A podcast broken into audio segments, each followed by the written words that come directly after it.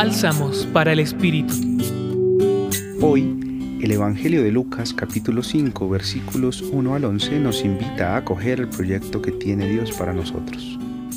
Jesús se sube a la barca de Simón el pescador, quien había desembarcado en la orilla. Le pidió remar mar adentro y lanzar las redes para la pesca.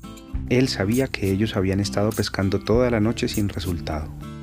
Simón lanzó las redes, incrédulo, y le dijo a Jesús: Maestro, por tu palabra echaré las redes. Al recogerlas, estaban tan llenas de peces que necesitaron ayuda de otros pescadores para subirlas y llenaron dos barcas con lo recogido. Simón se sintió apenado e incómodo por su mala actitud previa, pero Jesús le dijo: No temas, desde ahora serás pescador de hombres.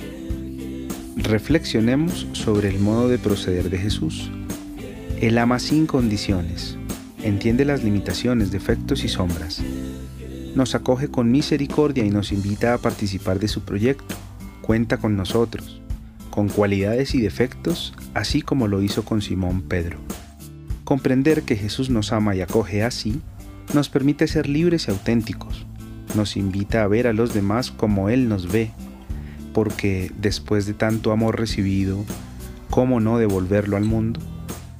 Nos permite ser apóstoles hoy, con la plena confianza de que podemos, transformando nuestra propia vida y la de los demás, aportar en la construcción del reino cada vez mejor. Justo allí, en donde mejor sabemos y podemos hacerlo. En nuestro rol en la familia, nuestra profesión, nuestro cargo, en los emprendimientos que hagamos y en la sociedad. Con misericordia y esperanza. ¿Y tú? ¿Quieres acoger la invitación de Jesús de llevar la barca a mar adentro? ¿Qué tendrías que hacer para seguir mejor a Jesús? Compartió contigo Gustavo Adolfo Espinel Barreto desde el Centro Pastoral San Francisco Javier de la Pontificia Universidad Javeriana.